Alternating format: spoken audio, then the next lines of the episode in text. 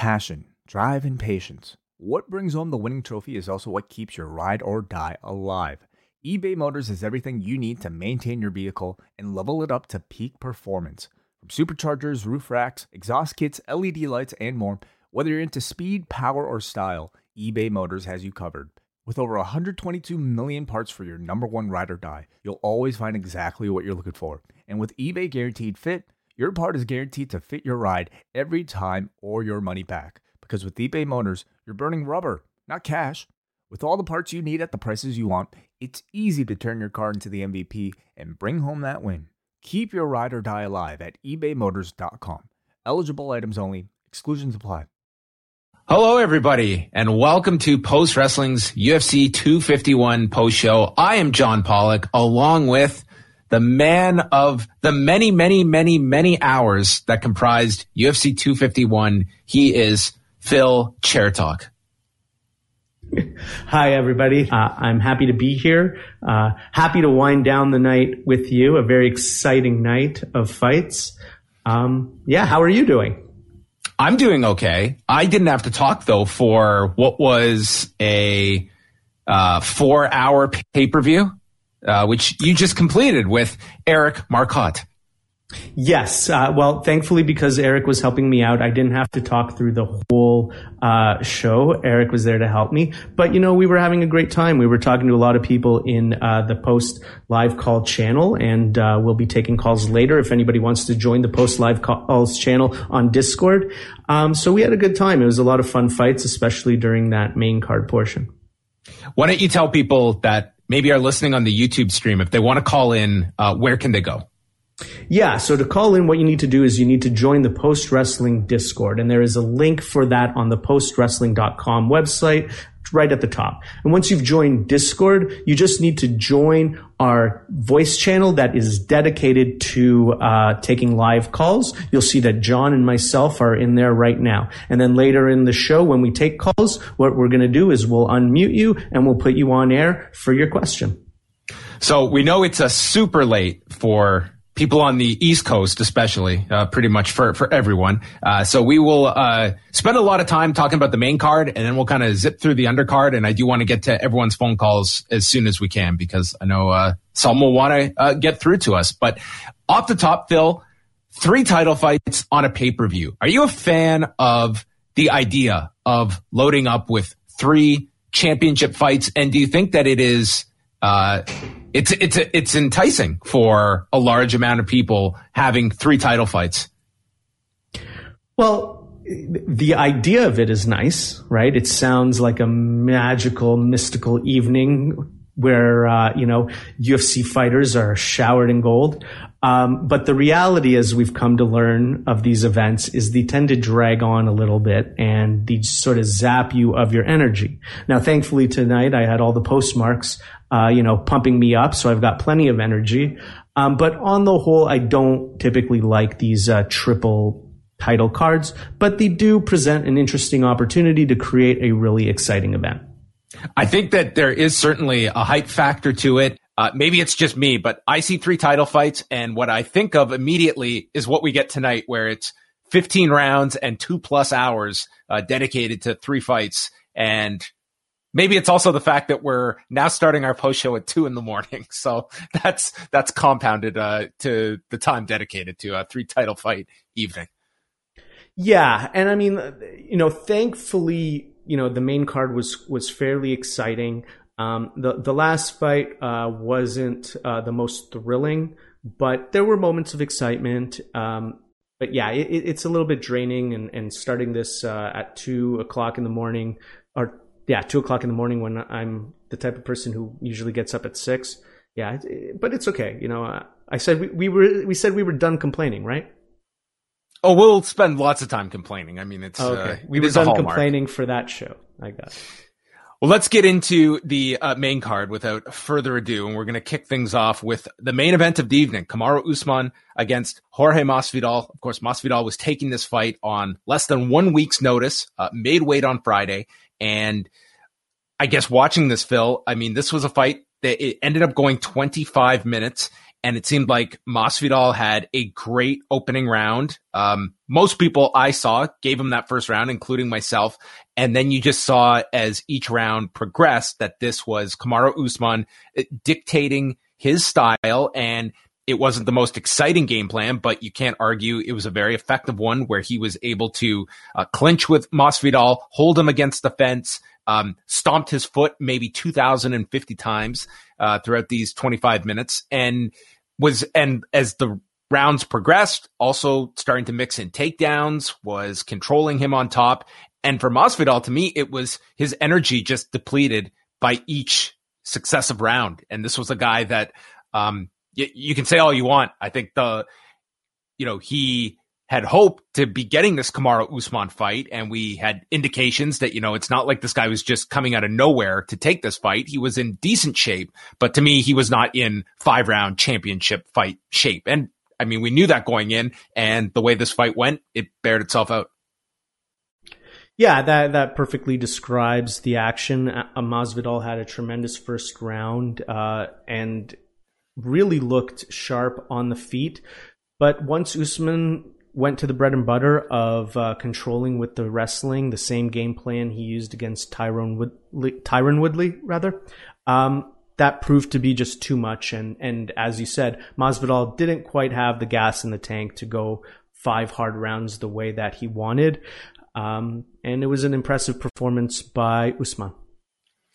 It seemed that Masvidal too I mean, there were elements where he was, I think, just really trying to rattle Kamaru, whether it was just, just laughing at him or j- just trying to get him to break. And Usman was not going to break. I mean, Usman is a very focused competitor that it's going to be very hard for any welterweight uh, to beat at this point. Um, do, do you see this fight being drastically different if we had seen Jorge Masvidal have eight weeks to prepare for this fight? Or do you think that ultimately Kamaru Usman's a better fighter, but this was just an exaggerated version of that because Masvidal didn't have that full camp.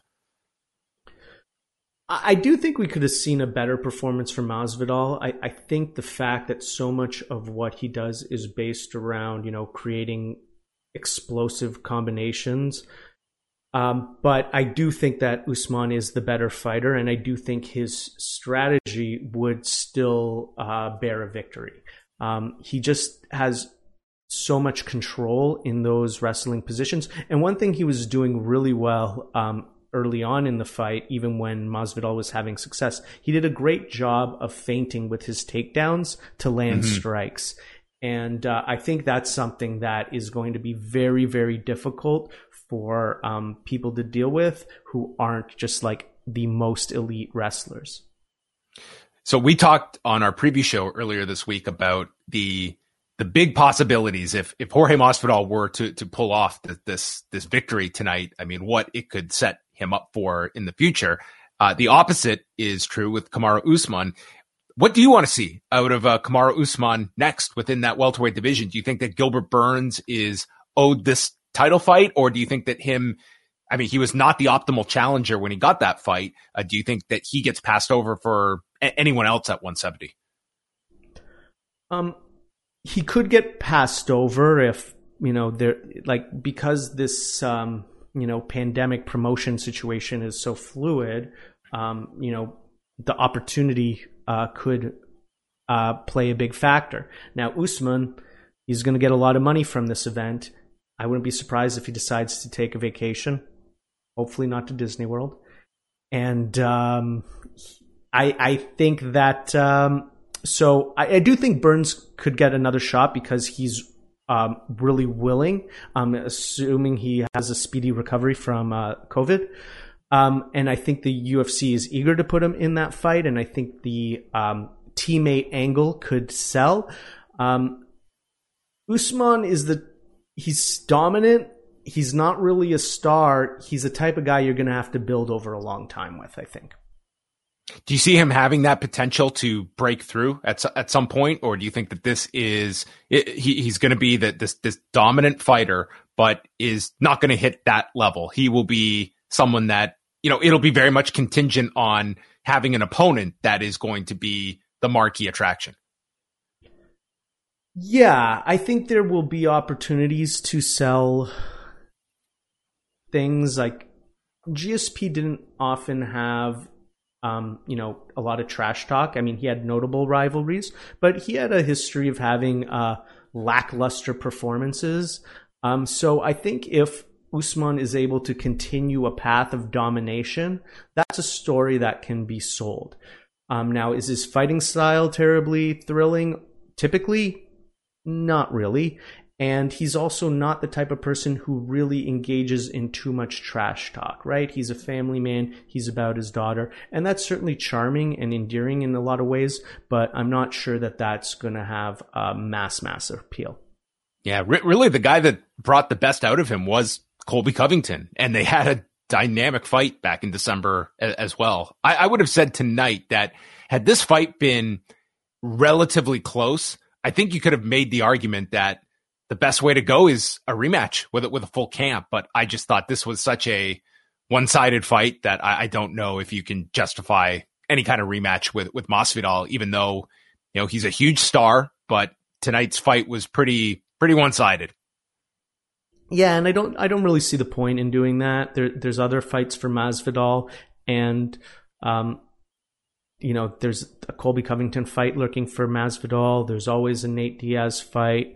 Um, so I, I, don't really see any reason to do a rematch. It, it, doesn't. It's not even the biggest fight for Masvidal, a rematch. So.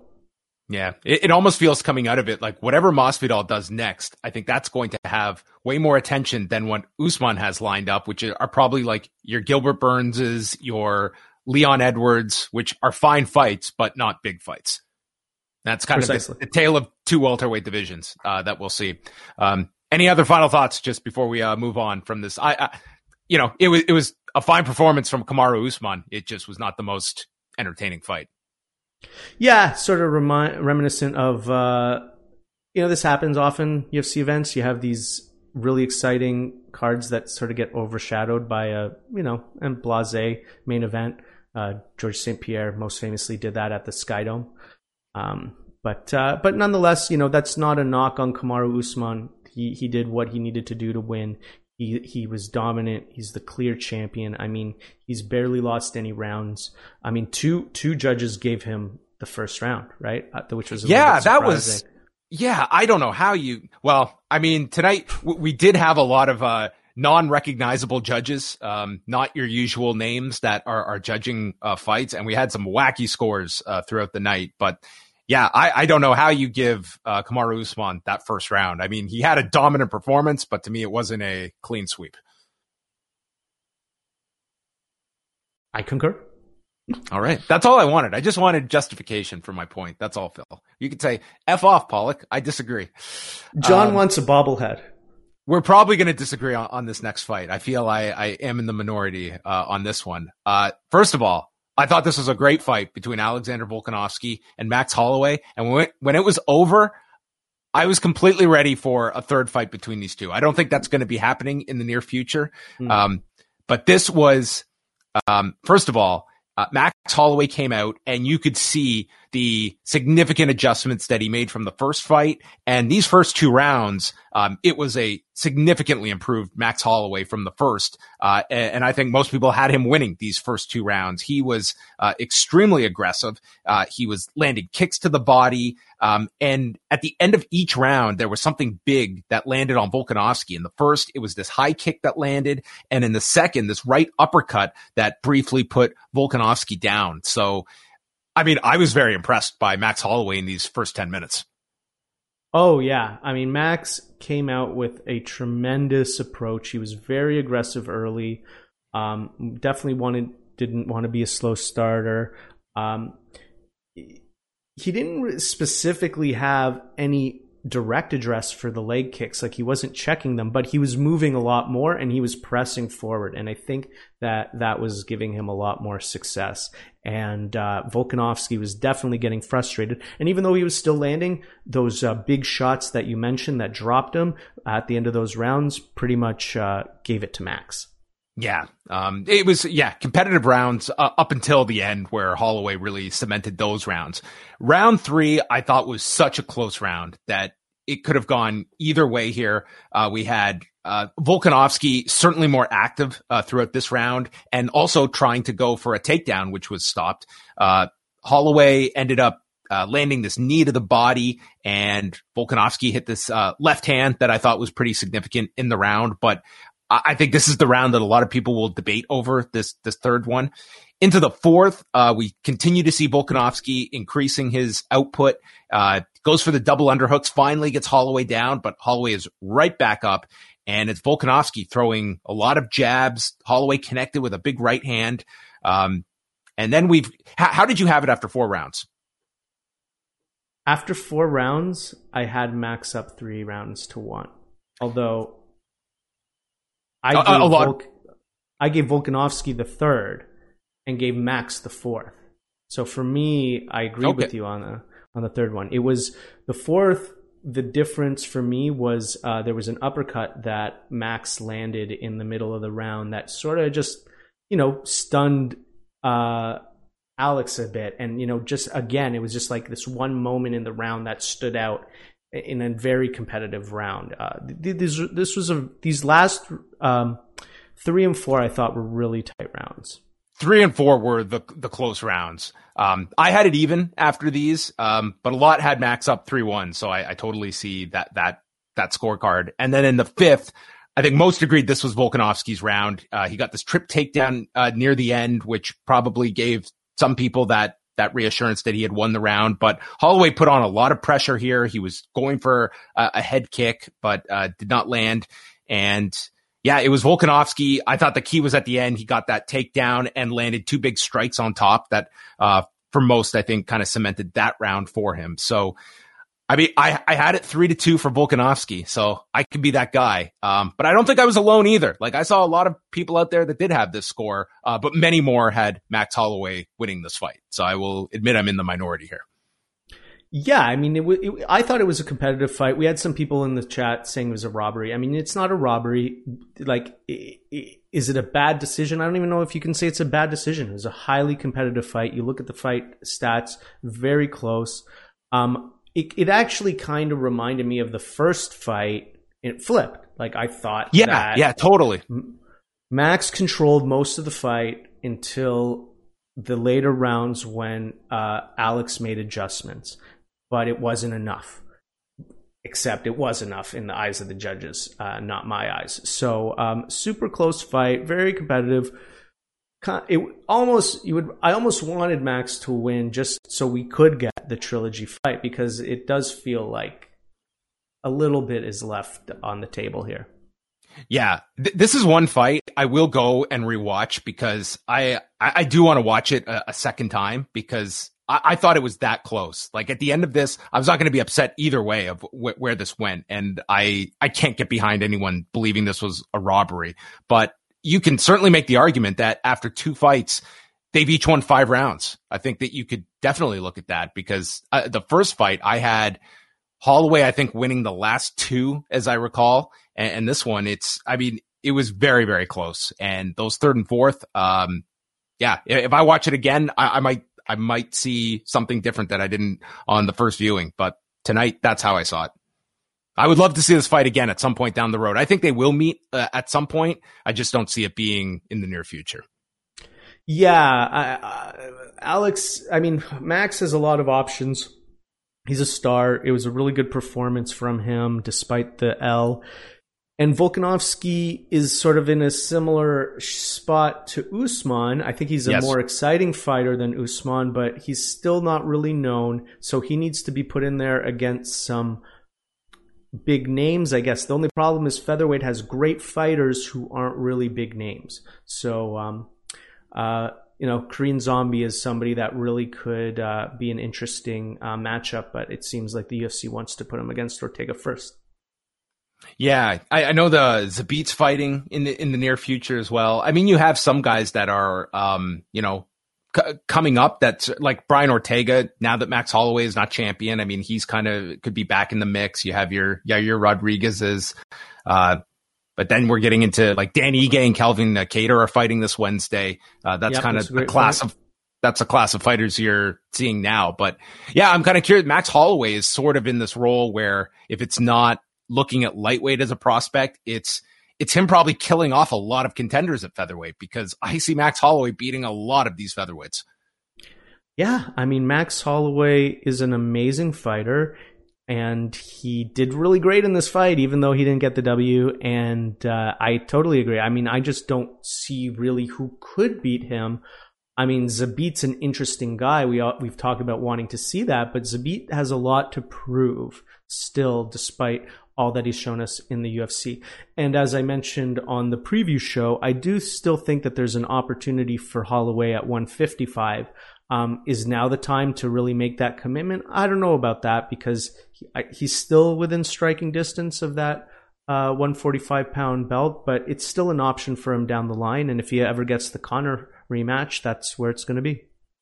Yeah, I, I, I hope he sticks around at featherweight. Like, uh, I, I think that you know you can certainly make the argument he won he won this fight tonight. Um, I think right now in his career, it's the best weight class for him. Uh, but he also might be looking like if he's looking at non-championship fights and you're just going to be fighting tough opponents, but they're not pay-per-view main events. Um, maybe you're looking at lightweight as being a lot more enticing for your career in terms of, you know, big fights that you can have. Yeah. It's just so long as, uh, if he goes to that weight class, he has to commit to that weight class and get the size for that weight class and, and prepare properly because jumping up to take on guys is not uh, the wisest move, as we learned from the Dustin Poirier experiment from last year. Yeah, it would it would certainly I think benefit him to uh, say, "Hey, I'm going to go to lightweight, but I'm going to do it in January." And er, at the at the earliest, like just put on the weight the right way instead of just uh, jumping up there and you get, you know, he's just not prepared for it because it's, yeah, I, I it, is a big jump. It's 10 pounds, but I mean, look at the size of some of these lightweights.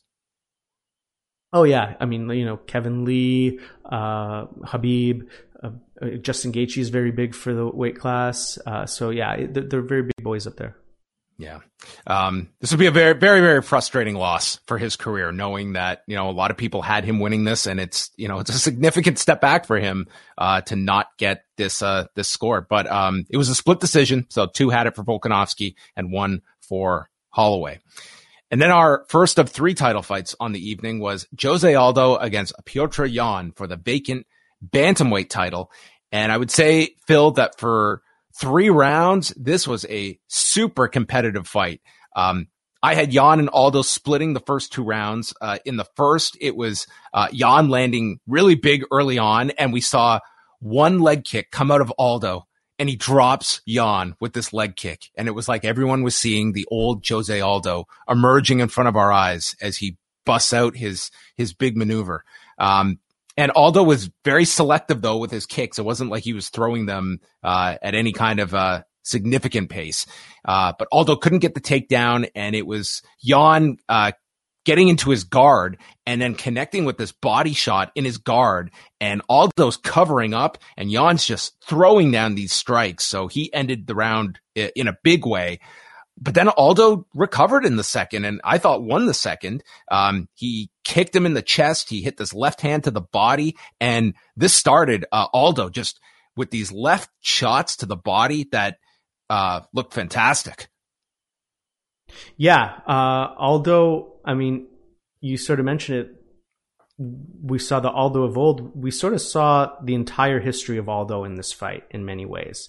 Like uh, outside of maybe some fence grabs and uh, amazing takedown defense, he, he showed a little bit of every part of what we've seen of him, good and bad. Yeah, I mean the announcers brought it up, but it it really is something that this guy is 33 years old, and we sometimes talk about him like he's 40. Yeah, I mean he's he's a Hall of Famer, and he's been, I mean, he's not officially a Hall of Famer, but everyone would agree he's a, a, Hall of Famer, and he has been for so long. I mean, when was that uh, unofficial WEC pay per view? We were talking about to, that today. I mean, that was that was a so decade ago. ago. Yeah, again, he's so he's still, you know, he's he's effectively headlining pay per views, right? Still. Yeah, it's just you know he has a lot of miles on him, but um, I mean, I watched these these first three rounds and I'm watching it. I'm like, this guy is competitive with like the upper echelon here. Uh, unfortunately, the wheels came off as the fight progressed into the fourth and then to the fifth round because Yan was increasing his volume. He's jabbing away at Aldo and you can see Aldo slowing down. And this is the opening for Yan. He lands these uppercuts and then trips Aldo, goes into his guard and is landing these big shots as the round ends. And then into the fifth, there's a left hand that rocks Aldo and Yan pounces. He is uh, just landing all of this ground and pound. He goes to a half guard. He's dropping elbows, tons of left hands. Referee Leon Roberts is giving Jose Aldo every opportunity and then finding more opportunities for this guy to save himself. Like if Aldo had like any, like there was no defense here. It was like he would twitch himself to move and that was enough for Leon Roberts and the strikes that are landing to his head. I lost count of. Finally, after these hammer fists, like just one after the other, Roberts finally steps in and stops it at 324 of the fifth round. But this was uh, a pretty sad ending here for uh, Jose Aldo, who just, again, I thought he looked great up through three rounds. And then he just couldn't keep up with the pace and the power shots uh, of Yan. So this was, to me, the the biggest victory of uh, of Yan's career, and he really stepped up here, and he was hands down the better fighter. But there was a lot of damage taken here by Aldo yeah, there was a lot of damage, and yeah, he looked good, very good at moments in this fight. Um, there was even one point in the third round where it looked uh, like Yan was fading, and Aldo would be able to take over, but uh, he just couldn't maintain that same pace, and Yan got a second wind, and yeah, very impressive by Yan. Also showed some, you know, dealt with adversity in this fight. It, it, was not an easy fight for him. Definitely the toughest of his career, um, and showed why he's a champion. I think after this fight that Jose Aldo will have to look at the, like I think Jose Aldo can be very competitive with 90% of the bantamweight division in these three round fights. Um, but I think he is not going to be a factor at the championship level against your your your Petr Yans, your you know the the top top, and you can have a career fighting you know everybody else. The question is, do you want that? I I don't see a path back to the title for this guy, uh, but crazier things have happened. But I do feel this is one of those crossroads kind of losses for Jose Aldo. Like, what do you want your career to be? Are you just going to take fights where, I mean, you are going to take damage? Uh, you don't have a very clear path back to a championship. So if you're just fighting for the sake of it and a paycheck, that's fine. Plenty of people do that. But does Jose Aldo want to do that? Yeah, I mean that that will come down to him. I mean, we were sort of playing mm, fantasy matchmaker a little bit, looking at what would be a good fight, and certainly uh, the opportunity at a Dominick Cruz versus Jose Aldo fight makes a lot of sense at this point in their careers, and that's been a dream matchup for people. So those types of fights could make sense. Uh, I mean, I don't.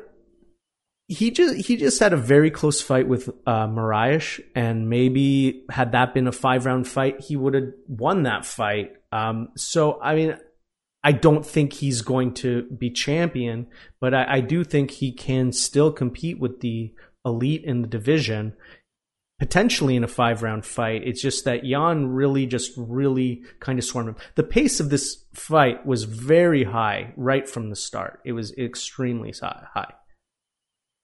Yeah. Um, yeah. And I thought like through 15 minutes was like there, I, I thought it was an extremely competitive fight. Like that, that third round was like not a slam dunk for, for Yan either. Like it was, mm-hmm. it really was the fourth that it, it, just seemed to be that's where the gap significantly widened for, for, for Yan. And maybe we're somewhat uh, discrediting Yan. Like Yan has proven he is at a, a very super elite level. He is for real. Um, and probably a lot of bantamweights might have fallen in the same way as Jose Aldo. So I don't know if we have any definitive answers uh, about Jose Aldo, but um, certainly those last few minutes, um, that doesn't give me a lot of uh, confidence in like what that damage is going to be uh, affecting him in the future. To me, that was a lot of unnecessary damage that that he took. That uh, from all the wars he's been in was probably unnecessary. Yeah, it's uh, sort of reminding me of sort of Shogun Rua. Like he's had some really rough uh, losses. Right. Um, I mean, Aldo's a lot still at a much higher level than Rua is, but you know, th- those uh, types of losses accumulate very rapidly. So um, take a lot of time off and then book the fight. Jessica Andrade, Rose Namajunas, both former strawweight champions. They had their rematch uh, from UFC 237. That was the fight where Namajunas was winning and then got slammed on her head, which in the video package, uh, Rose Namajunas said, she slammed me on my head. That's not cool. no, it's not cool. How it's dare not you? cool at all. Uh, so uh, she did avenge her loss here. I thought this was a phenomenal fight between these two. Um, N- Namajunas, uh, her speed was a major factor uh, in this fight. You saw Andrade, um, you know, I, I, thought a lot more technical than typical, and the announcers brought a lot of attention to the head movement we were seeing from her, and at times landing on Namajunas. But with Namajunas, I mean, she was just so quick, and you know, whether it was her jabs or just uh, increasing her output uh, as she did uh, down the stretch in the second round. Uh, but then the third occurred, and this was when uh, Namajunas got got tagged, and Andrade hit this uppercut and followed up with another big shot, threw her down to the canvas, and uh, Namajunas is all busted open here uh, from her nose, and Namajunas was able to get up, got a takedown, but they were re- reversed, and Andrade landed more hard, hard shots in the final minute. So I had a 29-28 for Namajunas, but uh, number one, what did you score this fight, and and what did you think about uh, Namajunas' performance? So I scored the fight the same way, uh, 29-28, and uh, I thought Rose looked amazing in this fight. Her striking was so sharp. Her her punches, her straight left and her straight right were both so perfect. I the way that she finished with them too, it was so precise and so powerful and uh, it looked like she was effortless with it because it looked just as good in the third round as it did in the in the first. Even though you know she was slowing down a little bit, the fight was really tremendous. Uh, both women did really well. Andrade, as you mentioned, did come out with a clear game plan of more head movement, um, just a lot more movement in general, and it was working well for her. But it felt it didn't feel entirely natural. It felt like something that she'd clearly been working on over a while, but it wasn't part of her sort of core identity yet. And by the third round, it's sort of, you know, Rose started to really land and, and the head movement wasn't there. So mm-hmm. um, I thought Andrade did a very good job preparing differently for this fight and started to have success, but Rose's footwork and her precision was too much. I think if Andrade can keep up with that training and get that head movement down better, she's going to improve and do really, really well. Like I, I wanted to see two more rounds of this. This, this was an awesome fight, and uh, I would love to see this as a five rounder. Will probably propel Rose to a championship fight, but I mean, down the road could very well see these two again. Um, I thought I thought Namajunas looked really great here, and yeah, I, I thought this was uh, an excellent fight, and this got fight of the night. This got the bonus. Sounds about right to me. And the main card opened with Amanda Ribas defeating Paige VanZant, and I mean, this was she was a uh, Ribas was a minus nine hundred favorite, which part of me was thinking like those are really long odds here for for this fight. But I mean, the way this played out, I mean, she just started attacking VanZant, and then all of a sudden threw her down to the canvas, and from there, um, man, Ribas was just so measured. She was so calm. She had this scarf hold on and then she just took her time to maneuver, get control of the arm, and then she goes belly down and just locks it in. And Paige taps out at 221 of the first round.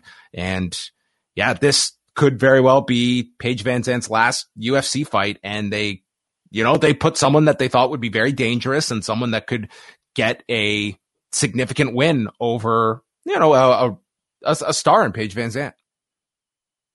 Yeah, Paige VanZant, almost the worst case scenario here, just getting wiped out immediately. Um, Ribas looking very good, you know, just very patient. She just she looked bigger and stronger everywhere. She was kind of ragdolling her a little bit on the feet too, um, and yeah, just dominated the position, uh, made adjustments. Paige was actually doing a good job of escaping the submission until the end when she turned the wrong direction and just gave it to her and it was over. So yeah, Paige has to real, you know, now she gets to test free agency, see what's out there for her, but uh, not the best look uh, ending your contract that way. Yeah, I, I can see like the loss, like it it doesn't help, but I really believe that her her interest level on the free agency market, I think it's going to be relatively similar. I think that if you're Bellator, you're still going to make an aggressive offer for her. Mm-hmm. Do you think that the UFC counters does like? I mean, why doesn't the UFC want to be in the Paige Van VanZant business? I think it's more so not so much not wanting to be in the Paige Van VanZant business, just not at the the level that I think VanZant wants to be paid. Um, when when you look at, you know, I'm not saying she's your your top level star, but I do feel that she comes with a, a level of notoriety, and this is a woman that's getting paid 46 and 46 I can understand wanting to seek uh, uh, something elsewhere. And I think, as I mentioned before, I think Bellator, um, to promote her and Ilima-Lei Macfarlane, I think they could promote that into being it, at least something of like a notable television main event. And they're just starved right now for any kind of attention. Um, I, I don't think the loss is necessarily going to deter uh, Bellator and probably some other promotions from wanting to land Paige VanZant because she's going to come with a a bit of a spotlight with her. Um, we'll see. UFC could ultimately, you know, see that there's still value in her and and make her an offer, but I don't know. It it seems just that the everything is is prime for her to you know go elsewhere, and I'm sure someone will will pay her what she wants. I mean, yeah, it definitely seems like uh, Bellator is interested in her. Um, I, I just wonder really how much are they willing to pay her because she's notable and it, she will draw some attention, but I don't think she's like some real big needle mover, right? Like that, it feels like that point of her career is over, uh, at least yeah. in the UFC. But I mean, I don't know, maybe she is, I don't know what she did for this pay per view. Probably nothing. Much. Like, I, yeah. I think her profile is not that high um, at the moment, and I don't think she's it, it, would all be in kind of Bellator, I think, promoting her. Um, cause yeah, I, I don't think Paige VanZant is, you know, what was any kind of factor on this pay per view. So we'll, we'll see. It's a weird part of her career at this point, and also looking at her now where it's uh, like I think you understand like what the level, the skill level that Paige VanZant is at is. Are there going to be significant improvements for her at the age of 26 um, and has been in the UFC now for six years. Yeah, I mean, a big problem is is getting her the right matchups for her to improve in, right? Like, um, you know, Ribas was which Bellator favorite. is Bellator will be better at. I mean, UFC, you're going to get thrown to the wolves. I think Bellator, if they have a lot invested in her, I, I, think they will creatively, you know, it's to their benefit that they they don't just throw her to someone uh, immediately. It's um, you know, we we look at how they've built other fighters. Yeah, absolutely. So that was the main card. Um, on the prelims, um, how much of the prelims did you get to see, Phil? I got, I, I had the pleasure of seeing all of it, John. Oh my goodness. Okay, well, um, I, I saw most of it. I missed the first two fights on, on Fight Pass, so you can uh, bring me up to speed. You missed, missed some fights, Sean. How dare you? How dare you even appear on a show to discuss this when you? I'll see my see I'll see myself out right right away. uh, so we had the debuting Yuri Pro, Prochazka defeating Volkan Ozdemir, and this occurred in the second round. They had a very fun uh, opening round. Um, and then in the second, uh, Prochazka hit this high kick that wobbled Ozdemir, and then he faked this flying knee to use a jab that set up this fight ending right hand that put Ozdemir to sleep. This was a brutal knockout. This uh, earned him the performance of the night bonus, one of two of them. And, uh, Prochazka, who was the Rizin light heavyweight champion when he left uh, their company, making his debut here, uh, knocks out Ozdemir in 49 seconds of the second round. I thought, you know, very, very strong debut for him. Oh yeah, this was a thrilling fight. Uh, he came out with super exciting style, changing direction, taunting, playing with his hands, hands low at times, holding his hands, throwing shots. Uh, looked in trouble at points of this first round. I gave the first round to Ozdemir actually, but yeah, I was definitely able to land some beautiful power shots, some creative striking. He seems like an interesting personality. Um, very exciting style, and it's exactly what the uh, light heavyweight division needs right now. Yes. Do you think that we are too far away from like if this Jon Jones stuff does not get settled, do you see an interim title being introduced? Like how long do you keep this title on ice if Jon Jones is unwilling to fight right now? Uh, that's a good question. I guess it really just it matters what is the fight that you want to do, right? Because do you really want to do a, a interim title fight between Corey Anderson and Dominick Reyes, right? Yes.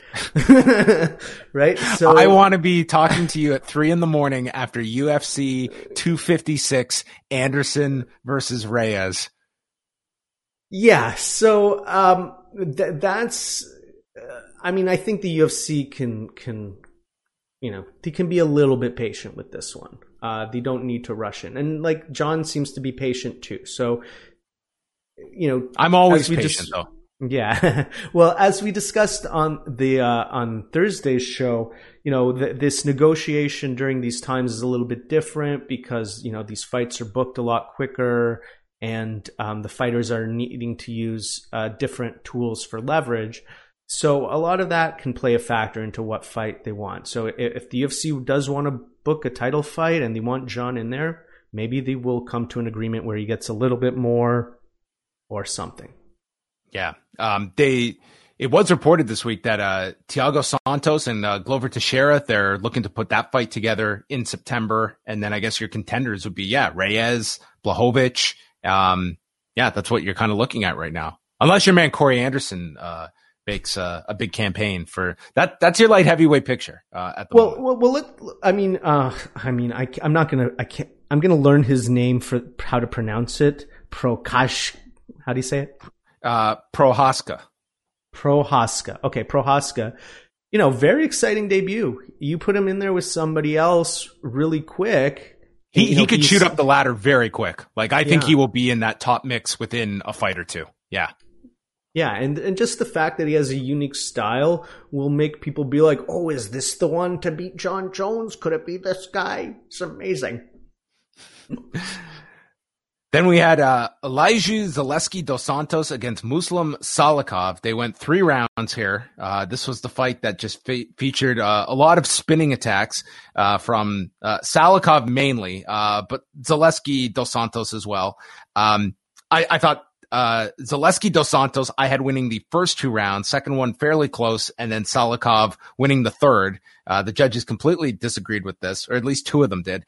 Uh, one had it 30 27 for Salikhov. I didn't quite understand that one. Uh, and then 29 28, uh, one in each direction uh, for the split decision. Yeah, I had it. I actually had all three rounds for Dos Santos, although it was highly competitive, close. I felt like Salikhov's strikes were a little bit more powerful, but there was just a little bit more volume on um, Dos Santos's. And then he was able to land some power shots uh, later in the fight, uh, but it was pretty competitive. Like it, it, was certainly no cakewalk. So, what was your reaction on the live stream when they read the 30-27 card for Salikhov? Ah, I mean, they, they it, that was certainly bizarre. I mean, there was a there was there was a couple on here that had some weird car scores, but you know that's par for the course for a UFC event from some weird remote destination. Uh, Makwan Amirkhani submitted Danny Henry. Uh, he went for this guillotine and then transitioned. It was quite the transition to an anaconda choke. And right as I think it was Michael Bisping explained that Danny Henry has been training for to defend this specific submission, and then all of a sudden he goes out cold. Uh, it was just the timing of it from Bisping was just ne- ne- next level. Uh, MR, it was a very impressive submission though. 315 of the first round. And we'll get into the fights that preceded this. God damn, did this card need a finish by this point of the fight, uh, of the card. Yeah, I mean, uh, the, yeah, the, the, card was dragging, and then this was was nice because it looked like we were even going to go over the ten o'clock uh, start time. There was and- a serious concern that they were going to either have to put one of these as like a post limb after the main event or just do like an overrun and the pay per view would have to feature like the last uh, prelim fight because I don't know the time management. This is the worst I've ever seen UFC handle the time management of their undercard, which they're usually on top of pretty easily. It's like a 30 minute block per fight and it always goes off without problem. But tonight was a mess. There was so many Fight Island promos. My goodness, like I just like well, people are already watching. Yeah, they they're getting um, uh, Lawrence Epstein of the UFC. He mentioned like they are getting a site fee. Um, yes, I so heard about this. Is interesting. Clearly, part of that deal was like promoting like the tourism aspect because there was so mm. much like promoting like the tourism of Abu Dhabi and I'm sure a lot of that because there was a lot of it in this show. Well, one one thing part of that uh, thing I read from Epstein was also that uh, Abu Dhabi was incurring the testing costs. They they, and, they, picked up a bunch of the costs, yeah, like the travel and, and the testing. It was, and like, so you get the impression that they even um, did this like they're even pitching that it's like they're pitching Abu Dhabi as the safe COVID place or something. You know what I mean? Like you can come right. here, get tested, and you you know you you can go on the beach and be okay or something. They were is, promoting all t- all night, like the number of tests that they've administered. Um, at the start of the show, I mean, they had Megan Olivi do like this walk and talk from the backstage area, just talking about like all the things that they have done. Which, I mean, to the viewer, they probably are intrigued to like hear that stuff, and it's like, okay, look at the precautions that they're putting in place. Um, but it was, yeah, it was interesting. Like they they made that a big focus of the broadcast. Yes. Uh, one note also on the Abu Dhabi thing. Uh, you know, in September when they had an, a fight in uh, this arena, it was a scorcher. Uh, it appears like they figured out air conditioning over there. And, yes, uh, they they actually made mention of it. Megan Olivi brought up that uh, the heat is it's a cool air temperature this time in the arena uh, for these athletes that had to wake up and fight between two in the morning and nine in the morning. Yeah. Okay, this fight was a mess. This next one, Leonardo Santos and uh, Roman Bogatov. So let's just let's just fast forward to the third round, okay? Because uh, Santos won the first two rounds and he won the third, but nearly died in the process because Bogatov was like bound and determined to make sure that this guy uh, would not be able to procreate again after this. Uh, he he hits Santos low. And Santos is kind of exhausted from the second because he had this insane flurry where he let everything go and Bogatov survived the round. I thought it was a 10-8, but this guy had no energy left. So when he gets hit low, uh, whether it was from the second round or just he was in a lot of pain, maybe a combination of both, he took a long time to recover from this. So then the fight finally restarts. Bogatov hits him low again. There's no point deduction. So they continue going again when Bogatov now lands an illegal knee. I could not believe what I was watching. Marc Goddard like lost his shit on this guy. He's like, what are you doing? And then Goddard just like drops the mic here by taking two points away from Bogatov. I was like, my God, I'm going to need a calculator to figure out how I'm scoring this fight. It ends up being 29 26 uh, all three judges have it for Santos. I had it 29-25 because I thought the second was a, was a 10-8 round. Uh, just a mess of a fight. Like if you just want to see every foul imaginable committed, watch the third round of this fight because Leonardo Santos was the most injured winner I've ever seen coming out of this fight where he just looked like he'd been hit by a truck. Yes, um, I don't recall the last time I scored around nine eight. And that's and that's what this was. It was right? a nine eight because Bogatov did win this third round, that's, so it ends right. up being nine eight with the two point deduction. Right? Now, one thing I want to mention, uh, people ask is like, oh, why didn't you disqualify him? And the reason why he didn't disqualify him was because Dos Santos could continue. He he he got the doctor in there, and then he consulted with Dos Santos. Had Dos Santos not been able to continue, it certainly would have been a disqualification. Yeah, yeah, that was the thing. Like, could you have imagined if Bogatov, like, cause he had, like, he hit this big uppercut at the end. Could you have imagined if this guy had won the fight in the end with like a knockout? I think Dos, I think Bogatov could have actually won the fight with the knockout before these low blows. If because Dos Santos was so tired from spending himself in that uh, second round, it was such an it was actually a really great fight up until uh, the the fouls. Yeah, and Santos has like the weirdest win streak. He's 40 years old and he hasn't lost since March of 2010. Uh, but some of that is because he's missed a lot of time. He missed like almost three years uh, between 2016 and 19. But after this win, in the most unlikely of scenarios, he now has an 11 fight win streak that is over a decade long in the UFC. Let me ask you something. Would you rather win like Dos Santos or lose like VanZant? Oh, I'd I'd absolutely lose like Paige did instead of win like Santos did. yeah. This did not look fun, and this was Bogatov's UFC Santos, debut. My goodness, I've been butchering people's names all night. I, I deserve a smack in the face. Well, um, this next fight uh, didn't have any smack in the face. It was just two guys doing nothing for two rounds, and then it picked up a little bit in the third. I'm talking about Marcin Tybura and Maxim Grishin. Um, Grishin. That's going to be me butchering the name. This fight was awful. The first two rounds, I mean, picture a terrible UFC heavyweight fight, and this was it times 10. In the third, Tybura finally uh, hit some knees and got a takedown. So we at least saw some top control here.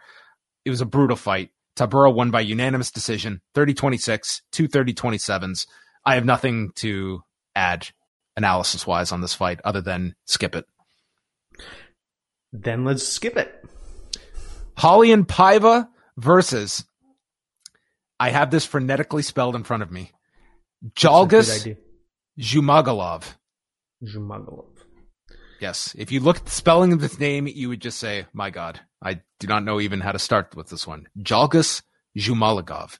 Uh, I had Paiva and, uh, Zhumagulov, Zhumagulov, uh, splitting the Double first Z. two rounds. Yeah, it's, it's a tough one here. Uh, Zhumagulov, I had winning the third round, uh, but this guy also got hit really low, and it was twice he got hit in the third round. If you want to see uh, fouls, this undercard was for you. Uh, Paiva ended up winning by decision, 29-28 on all three scorecards. I had it 29-28 the other way. Uh, how did you score it, Phil? Be the tiebreaker between me and the judges. I did score it for Paiva. Uh, the, the, the, the, low blows were pretty brutal. Uh, this was, um, despite the loss, uh, the loss, this was a pretty good debut. We had a few debuts on this uh, event. Uh, and uh, despite the fact that he did get the loss, I, I, it was against a ranked opponent. Um, so I, am curious to see what he can offer. He showed a lot of uh, impressive skills in this fight. You mean Zhumagulov, yes. Yeah. Yes. And and Paiva missed weight as well. I mean, he came in this was a Yes, he yes. was 129 right. pounds for this bantamweight fight. So I mean, Zhumagulov also had to uh, deal with that as well. The, you know, the guy missed weight by 3 pounds. Mm-hmm. Yep. And then the first two fights, these are the ones uh, Phil, you can add whatever you would like. I did not see these ones. Uh, Karol Rosa defeating Vanessa Melo by unanimous decision. Uh, Rosa also missed weight. She was 141 pounds. And Davy Grant knocked out Martin Day in 238 of the third round and got the other performance of the night bonus. Uh, any thoughts on those two fights? Uh, not much to the Karol Rosa fight. Just Rosa clearly superior. Melo really had nothing at all in this fight. And then the opener, the bantamweight fight between Davy Grant and Martin Day was actually a real cracker. Uh, totally recommend it with a really uh, great finish. that was UFC 251. So we want to open up the phone lines before we wrap up the show. So if, if anyone is still there at uh, almost three in the morning Eastern time, uh, give us a call. Give us your thoughts on UFC 251. And uh, we can also look ahead uh, because they did announce fights for uh, next month. In addition to uh, the main event, we have some new announcements for UFC 252, which is a pretty good pay per view card. Yeah, and just before you do that, I'm just going to remind everybody about how to get on the call. All you need to do is join the post live calls voice channel on Discord. Uh, get in the queue there, and uh, I will unmute you and put you on the line. So, why don't you want to talk about uh, that as I get the uh, first caller up? Okay. Uh, well, I was mentioning UFC 252. These were the fights that they announced for the main card next month, August 15th, headlined by Stipe Miocic and Daniel Cormier for the heavyweight title in their trilogy fight. It will also feature Junior Dos Santos against Jairzinho Rozenstruik, Ion Cutelaba against Magomed, uh, Magomed Ankalaev in light heavyweight action. The delayed fight between Pedro Munhoz and Frankie Edgar is going to happen now on August 15th uh, after Pedro Munhoz had to remove himself from this Wednesday's card uh, as he tested positive for COVID 19. And then uh, the other fight that they added, Marlon Vera versus Sean O'Malley, which is a, I like that fight for Sean O'Malley. It is, uh, I didn't want to see him throw into uh, the big wolves at bantamweight, but Marlon Vera is a good step up for Sean O'Malley. So I like that matchmaking, and it's on a what's going to be a very big pay per view. So another big audience for Sean O'Malley. Uh, yeah, and that was a fight that uh, was scheduled before, but uh, never came to fruition. So it's good that it can uh, happen now. All right, so I believe on the line right now we have our first caller, John Fury three sixteen. Are you there? Yes. Hello, guys. Hello, John. Hi, John. Guys? We're very good. We're very happy to have you here. Uh, what did you, you think? Here all night. yes. Uh, what did you think of the fights? Uh, all but the main event was good. I, I didn't like the main event. I was dis- it was disappointing. Mm-hmm. I picked Jorge Masvidal to win, and I really thought Kamaru was going to stand and strike with him. I was really, and I, I just don't like that style. Like I respect amateur wrestling. I used to amateur wrestle, but like I didn't like him just clinching all time and doing uh, a thousand uh, uh, foot smashes or foot stomps. Yeah, I mean, I mean, for the fighter's sake, like for a Kamaru Usman, there's only so many of those fights with Colby Covington that you have in your career, and it's probably not the the best strategy to go into. But I would say for this one with Usman, I I think he probably realized by, especially by the end of that second round, Masvidal pretty much had stamina for I would say a round and a half, and he wasn't going to get into a firefight with this guy, and he just he went to, for what was a pretty safe game plan, but Masvidal wasn't able to do anything to stop it. So, I mean, I don't disagree with you. It was not the most exciting fight in the world, but um, Usman took minimal damage and retained his title. So sometimes that's that's the goal. I, I agree, but if you're Usman and you're trying to gain popularity and you're trying to gain recognition, this is not the way to do it. You know, he has trouble selling fights. I mean, I think he's gonna get a big payday because Jorge Masvidal stepped in, but like, I hope he doesn't join the list of guys that uh, that are gonna start griping for pay next year. And just, I want to disagree with I think Phil about him trash talking. Uh, I don't think it's an issue with him trash talking. I think he has multiple. There's there's people that agree with me. There's he has multiple personalities when it comes to talking, and I think he needs to just pick stick to one because he's like very weird. Like, and there's a YouTube videos on this. Like one, like he picks fights with guys backstage, like with Jorge at the Super Bowl and Colby, I think was at the buffet line. And then he, and he, he goes back and forth. Like one minute he says, you know, I'll stand and strike with Masvidal. Then he, then the next interview is like, no, I'm going to, I'm going to out wrestle him. And it's just like, it's back and forth. Like one minute he's saying he's the greatest of all time. And then now, and then he's next interview before the weigh and he's like, he respecting GSP and being like, I want, I want to face him. Like, he gotta, he's got to make up his mind. I think there's multiple personality stuff is, is why he's not getting traction as a fighter. Cause like, he's probably could go down in history as one of the most dominant fighters ever if yep. he continues this path. But are you going to sell fights? Are you going to start grabbing for pay? And the last thing I want to say is, I think he's, I think he's a little bit of a dirty fighter. I don't know if it's my opinion, but I've heard past fighters say like he's becoming. He had two headbutts, which one of them I think cut open uh, in that match, and then he had the groin shot. Like I think he's becoming a, a bit of a dirty fighter. I don't know if, if you guys agree or not. Mm, uh, I didn't uh, really uh, on this card. I don't think he's even in like the, the top three. No, of, uh, no, uh, of of egregious uh, fouls being committed. In fact, when that low blow was hit to Masvidal, I think Masvidal very much appreciated having the the time to try and get a second wind at, at, the time. I mean, you know, fouls are going to happen. I, I, don't look at Kamaru Usman as some great offender. Because he eye gouge apparently eye gouged Colby in the last fight, and then even like when he was on Ultimate Fighter, he was holding the cage like all the time when he would do his clinches. I mean, I, I don't care, but I'm just saying like I'm just pointing it out there. Overall, I mean, I love the fights. I mean, what's what's next for uh, Volkanovski? Is it the re- do you do a rematch with Max, or is is who's the next in line for that fight? Uh, we'll answer that uh, after I uh, put you off the uh, line. Thank you so much for that no call, problem, guys. John. Uh, really appreciate uh, you participating through the night. I really. Oh, sorry, I cut you off. There, Jeez, Phil. Um, well, I mean, I could see Volkanovski having a, a bit of a break right now while the featherweight division kind of figures out who that next contender is. Uh, Zabit is supposed to be fighting Yair Rodriguez in September. Um, I guess Chan Sung Jung is, is, in that conversation. Um, but the UFC so, really wants to do that uh, Ortega fight, I imagine. Like that seems like the natural one for the Korean Zombie. So maybe you do those two fights, and a challenger emerges out of there. Uh, and Volkanovski. I mean, Volkanovski tonight, he did say he would like to get another fight in this year. Uh, and if that's the case, um, I mean, you might break off one of those, whether it be Jung or Ortega, uh, if you're not committed to that fight, or there's someone just sneaks their way in there. Um, it would hard to be, it would be hard to imagine like a Calvin Kattar or Dan Ige, uh, being, you know, one fight away from a championship fight. I think your contenders are those four we listed.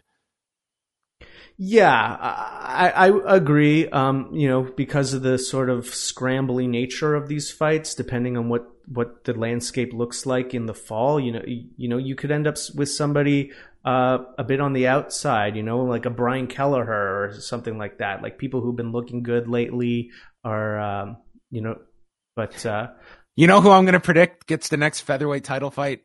Jose Aldo. Jose. Oh no, you beat me to it. You beat me to it. he earned his title fight tonight yeah. at 145. Ah, that's right. That's right. All right. Are you excited for this pay per view next month? Has it entered uh, your orbit yet? Have you digested UFC 252 yet, or are you looking at any of the uh, 55 cards that are going to happen before then between uh, Abu Dhabi cards, uh, fight nights at the Apex, and Tuesday night contenders coming back? Uh, well, I don't really watch the contender series. Uh, that's just not, that's sort of like too much, uh, MMA for me at that point. Um, I'm definitely looking forward to that heavyweight title fight. Um, there's a, other fights, uh, coming up on Fight Island that are very exciting. I mean, this Till versus Whittaker fight, uh, is really, really great. Uh, I think Till has a lot of potential at middleweight. I don't think he should have ever been at welterweight personally. Um, so there's a lot of great stuff coming up, but I'm not even sure what's on the uh, the next pay per view other than that Cormier Miocic fight. Uh, well, while you were getting the uh, the call ready, I did read them out. But here, I'll get your your reaction oh, yeah, yeah. to the, the, main card here. So Miocic Cormier, Junior Dos Santos, Jairzinho Rozenstruik, uh, Magomed Ankalaev versus Ion Cutelaba, Pedro Munhoz against Frankie Edgar, uh, which was supposed to be this Wednesday. That's been delayed and then Sean O'Malley, Marlon Vera. That's the pay per view main card. It, it, it's a it's a good card. I mean, it's not gangbusters, but uh, they're really relying on that big uh, heavyweight main event, which I think is is going to draw that that show. Like I, I see that card being really big next month, like bigger than tonight. Yeah, I don't know about that. Don't you don't think so? I don't think so. I I mean, I think I I think it's a big heavyweight fight. It's it's really interesting for the MMA fans. I'm not sure how much it's going to be able to uh, It's going to be Cormier's last audience. fight. He's probably going to be all over ESPN that week. Um, I think both will be all over ESPN that week. Yeah, I I don't know if we'll we'll we'll actually get the numbers to come out to see which one was bigger, but I I would take that bet if you want to make it about next month topping tonight's show. Uh, how about well, what if we use the ratings as the barometer, like the prelim ratings? Yeah. Although these prelims were not good, so maybe that's not the best measurement. Yeah, but what we've learned during this whole pandemic period for UFC, it's that some of their TV numbers have done way larger than you would think mm-hmm. based on the lineup. So, I mean, who's to say tonight's prelims don't do an impressive? I, am sure they're going to do a very good number. I guess it's the question of uh, how big, um, because name wise, I mean, there were, there was not a whole lot uh, here on this undercard. Yeah, it, it, it, was definitely slim pickings, but uh, the main card was huge, three title fights, and then of course Masvidal at the end there uh, stepping in uh, made it a mega event, and then you had the allure of this Fight Island thing uh, that you know had been talked about for months on end. So I think all of those things play a factor, and also uh, you know, basketball is going to start up, baseball is going to start up, so there's a great point. a little bit more competition in the sporting space. Um, I do think that there will be an appetite for a big heavyweight fight, but I just think that there's a little bit more intrigue around this event. But who knows? It's it's not that far away. All right. Uh, is that going to wrap it up for us, Phil? You tell me. Yes, that is it. I mean, it's three o'clock. I'm, I'm, I'm sorry to everybody who's, who wants us to keep going, but, uh, I do have to call it at some point. All right. Uh, thank you to everyone uh, that tuned in to the post show live, as well as everyone that hung out on YouTube tonight with Phil and Eric Marcotte. And I'm so glad that I did tune in early, early enough so that I could hear Phil and he got caught by calling him Eric Marcotte. That was my highlight of the pre show. I was so flustered because honestly, the first time I ever talked to Eric, the first thing I asked him was how to pronounce his name. So I never called him in, by the incorrect name. And then when we were uh, doing our uh, like our tech tests earlier today, I you know I'm like it's it's Eric Marcotte. You sleep on a cot, you don't sleep on a coat. And then you know that's you know is that uh, sort of thing to remember, and it it messed me up. See, I, I had the ego. I never even asked him how he pronounced his name. I just went ahead and started pronouncing it that way because that's how I assumed it was. That's that's what a narcissist does. well, Eric is is amused by all this discussion uh, over his name. I mean, it's consumed uh, the post media world the past week. Maybe we should put a vote out and we can determine what which way should we pronounce it. He doesn't get a say in it anymore. I, I really like that idea. That's brilliant. Okay, well, uh, you guys did a, a fantastic job. Uh, and we'll be back next month on Saturday, August 15th, UFC 252. We'll see guys. Might be bigger than tonight uh, with Cormier uh, Miocic, but that's the next big uh, pay per view. And Eric will have reports on the site uh, on all the upcoming Fight Island cards, so you can look forward to his work up at postwrestling.com. Phil, uh, final word is yours. Anything you want to uh, make mention of? Oh, I just want to thank everybody who joined us in Discord and on YouTube today. It was a big success. We had a lot of people watching. We've got a lot of people watching right now. Um, probably our biggest MMA event that we've put on. Uh, it was a lot of fun, a lot of great fights, met a lot of new people from all over the world. And hey, just keep hanging out in Discord, keep contributing. We're going to keep doing, uh, you know, interactive events for the post community and uh, just glad to be part of it all. Awesome. Uh, great job tonight, uh, Phil, Eric, everyone for listening. Uh, that's it. That concludes Post Wrestling's UFC 251 post show. Good night slash good morning.